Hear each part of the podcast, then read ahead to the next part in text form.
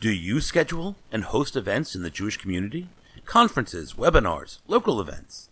Please consider adding your events to JCast Network's newest project, the Jewish Communal Events Calendar. Don't schedule events, but know someone who does?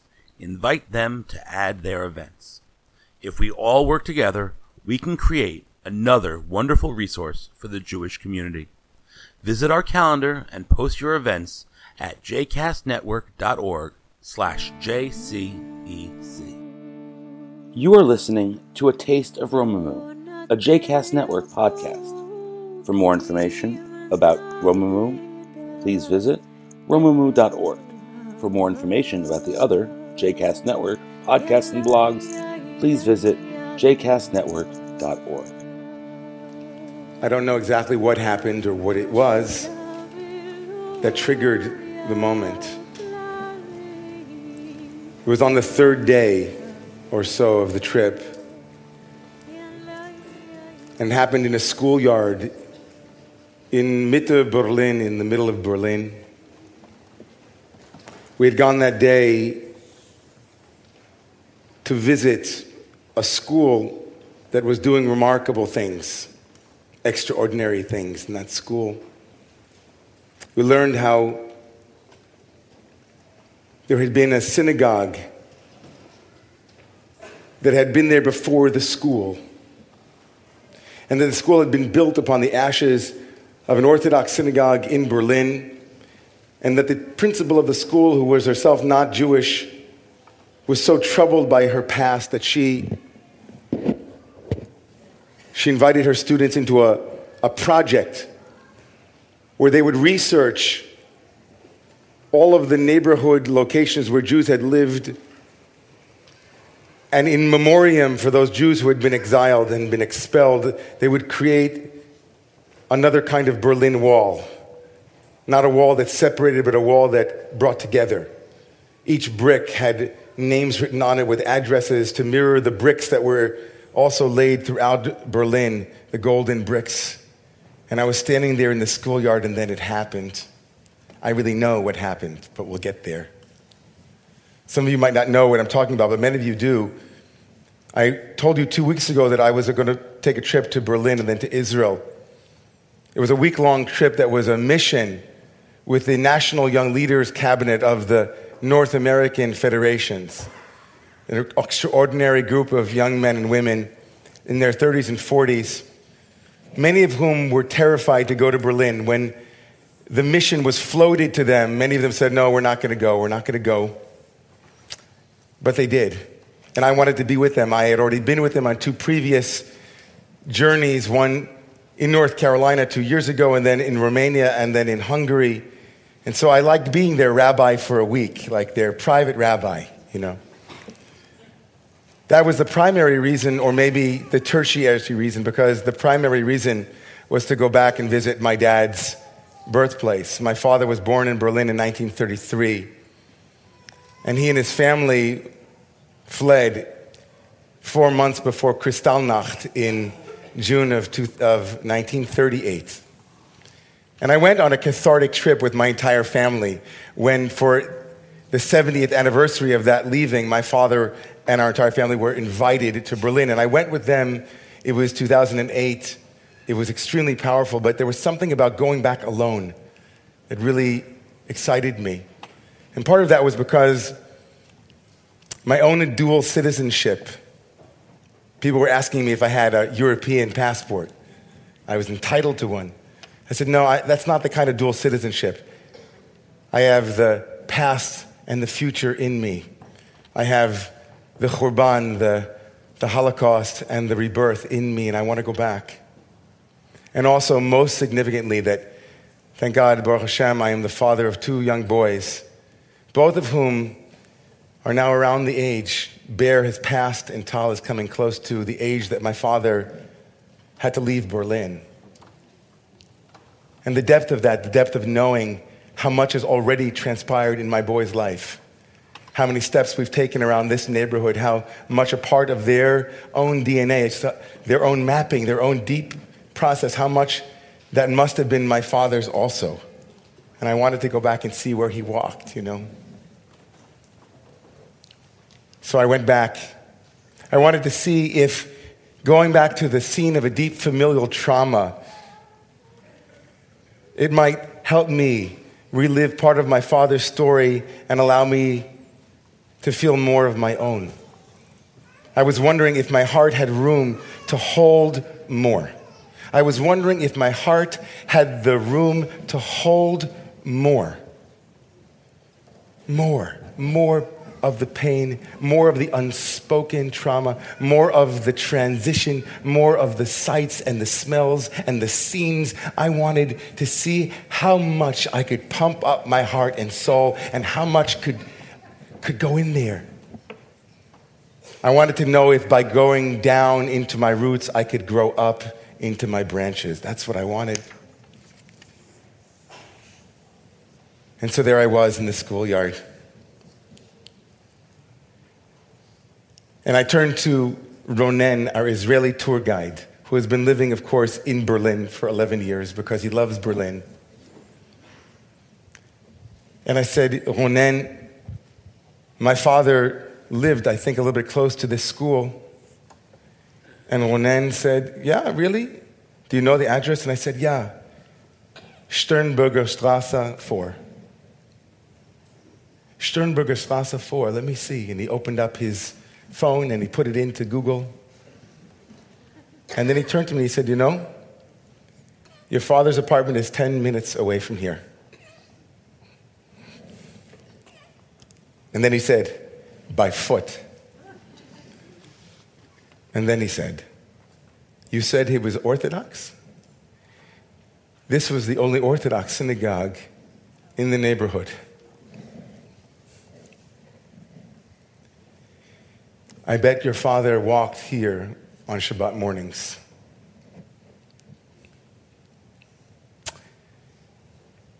That's when I lost it. That's when the tears came. That's when the heaving started. That's when the Joseph moment, you know, in the Bible where he says, Get everybody out of the house because crying is happening. This was the street that my father walked down to shul.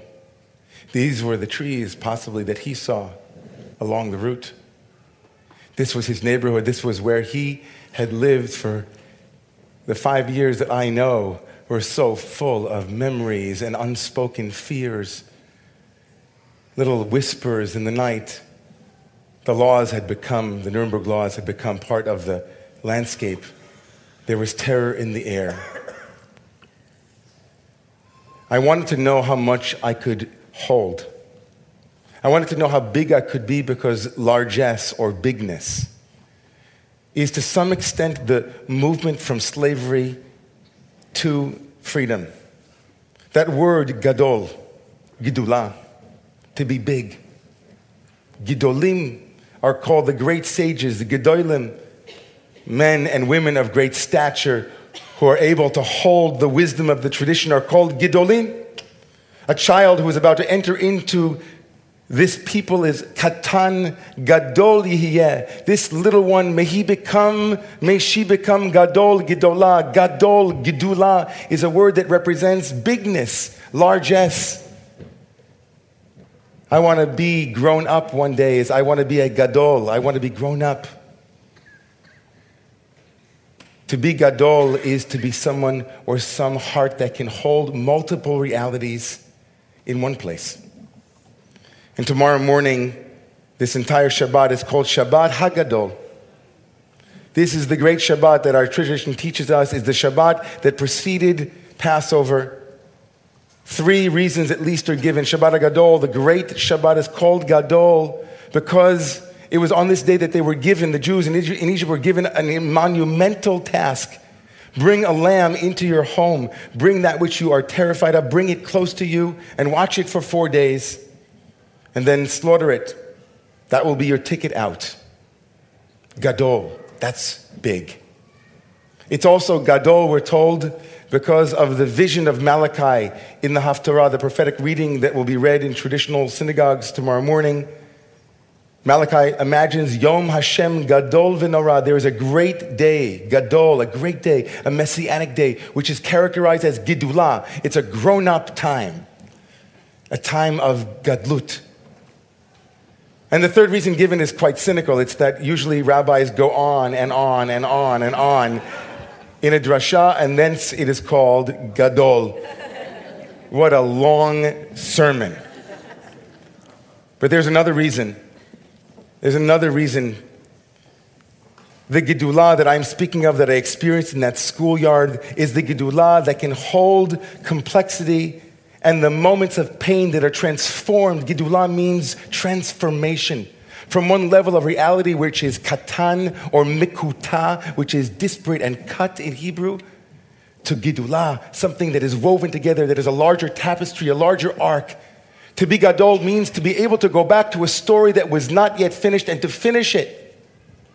To be Gadol means to be able to hold more and more as we grow older and older, hopefully evolving. Gedulah becomes a catchword for human evolution writ large. Shabbat Hagadol is the Shabbat of human evolution. The promise that the arc will bend towards justice, that the human beings will grow towards love, and that compassion is around the corner. That is Gadol. When I stood in front of the young men and women who had come to Berlin, I said, I want to give you a frame from the Torah for what I think this experience is all about moving from Berlin to Israel. There's a midrash that says that after Joseph's father Jacob dies, that the brothers are afraid of Joseph. Vayeru echav, they saw, and they were afraid. And the midrash, the rabbinic story says, what did the brothers of Joseph have to fear? Joseph had already promised them that he would take care of them. What had transpired? Why was there now suspicion in place of trust? Why now was there despair in place of hope? And the Midrash says, here's what happened. You see, when Jacob died, they had a big family trip back to Canaan. And along the way, in the caravan, Joseph said, You mind if we stop here?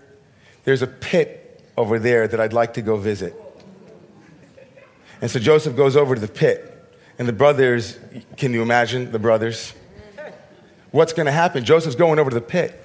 He's going back to the pain. He's going back to the suffering. He's going back to the remembrance of, of scar tissue, long forgotten perhaps under his dual citizenship as Egyptian and as Hebrew. He stands by the pit and says the Midrash Tanchuma, Vayivarech Yosef, and Joseph made a blessing. Joseph, in the pit, he had the pendulum swinging. He swung from smallness to bigness.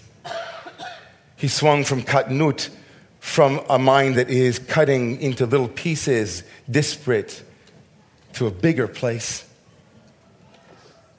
I sat with those same fellows that very evening and a woman who was 94 years old named Margot Friedlander. Margot Friedlander, who when she was only 21 years old, had to hide in Berlin. And the last time that she saw her mother, her mother gave her a note with her last words. And when she opened it, Margot found these were her mother's last words Try to make a life. Try to make a life. Margot hid in Berlin. She was hid by non Jews, by Germans, who were compassionate, loving. At risk of life, they kept her throughout the war until finally, towards the end of the war, she was shipped to Theresienstadt, where she met her husband, whom she called Mr. Friedlander. And Mr. Friedlander and Margot moved here to the United States, to New York, and they lived in New York for 64 years. And at the end of those 64 years, after Mr. Friedlander passed away, Margot, in a class at the 92nd Street Y, in a memoir writing class, against her wishes, was invited to begin to write her story. And she wrote her story, she had it published, and we read the book. Try to Make a Life. That's her book. And Margot did the most remarkable thing. Margot, all of 89 years old, moved back to Berlin. Margot moved back to Berlin because she wanted to tell her story She wanted to tell the story of returning to the pit, of going back to that place where stories had been cut off, where there were just disparate pieces, and she wanted to weave it into Gedulah. She wanted to be Gedolah. She wanted to be big. She wanted to be grown up. She wanted to have a mind that could hold pain without becoming spiteful. She wanted to have a heart that could hold injustice without becoming callous. She wanted to show the path of the elevated life. She wanted to have it all. She didn't want to be small, she wanted to have it all. She wanted to have the story of destruction and the story of reconstruction. She wanted to have the story of birth and rebirth. She wanted it all. That's Gedulah, not Katnut. So we stand tonight on Shabbat HaGadol, the great Sabbath, the great Sabbath that is the pre the antecedent, the pre moment to liberation, to ask ourselves, where is there katnut in our world that we need to make gadol? Where is there the smallness that needs to become large? And I don't mean the movement from not eating kitniot to kitniot, even though it's the same words, katan, kitniot. The radical decision of the conservative movement to allow us to eat legumes that should never have been prohibited to begin with.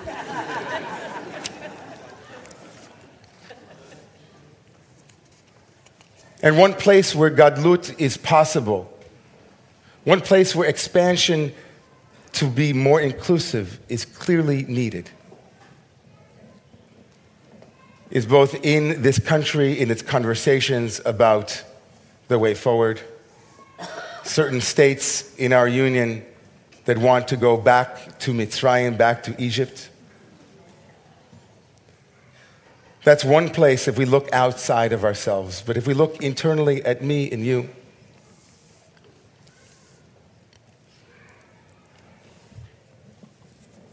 it is in the Jewish community and in this community and others where we think small instead of thinking big, where we imagine community in its lowercase c and not in its big dream, its big gadlut. I want to be in a community that wants it all. I want to be in a community that has Gadlut, bigness, as its goal.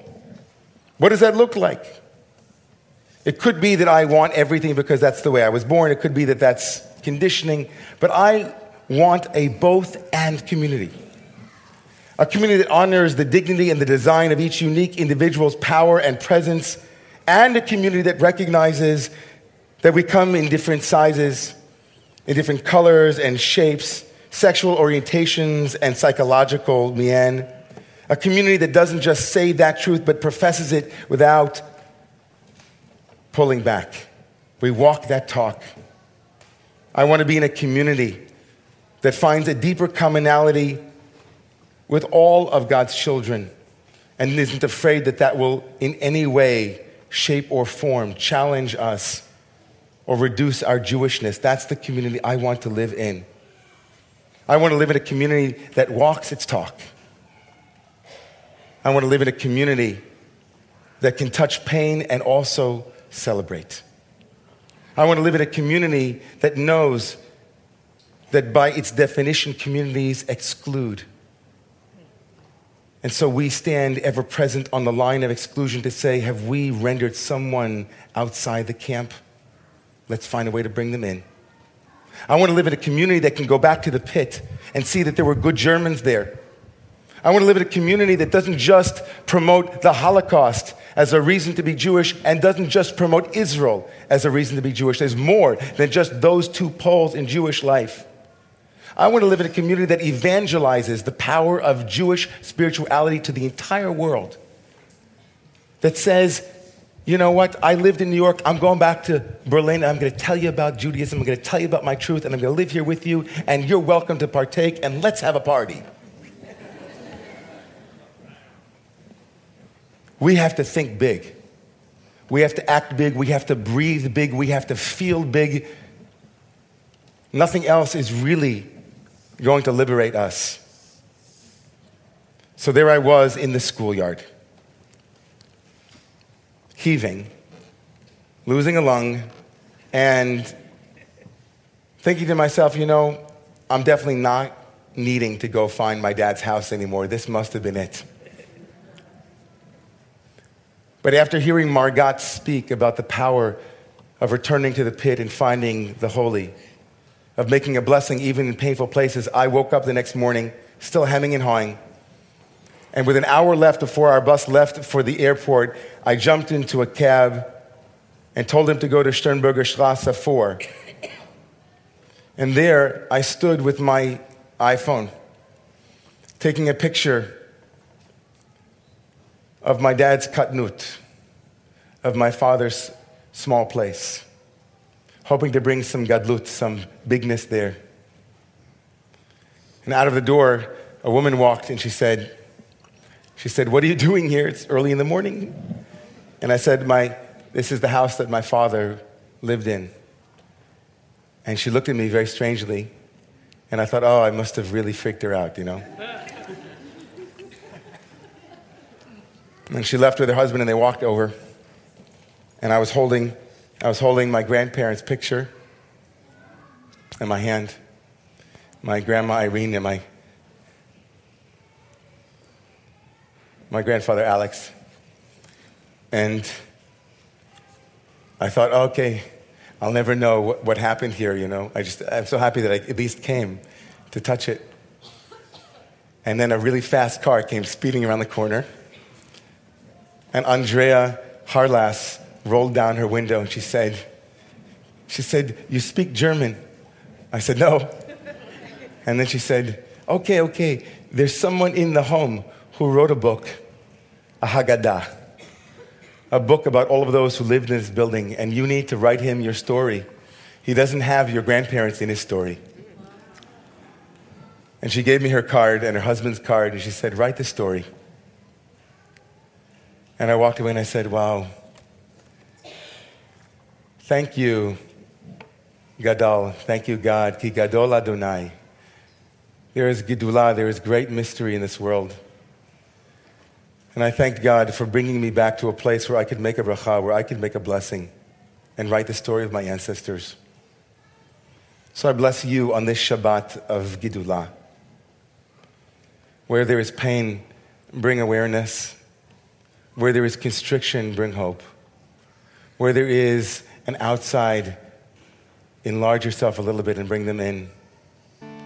Let's imagine a world that can hold all of those pieces together without having to choose either, without having to deny either. That's the world of Gidullah. לפני יום, הנה, כי, נו, הנה אנוכי שולח לכם את אליהו הנביא. לפני בוא יום אדוני Haggadol, Lihanora. May it be true soon, and let us say Amen.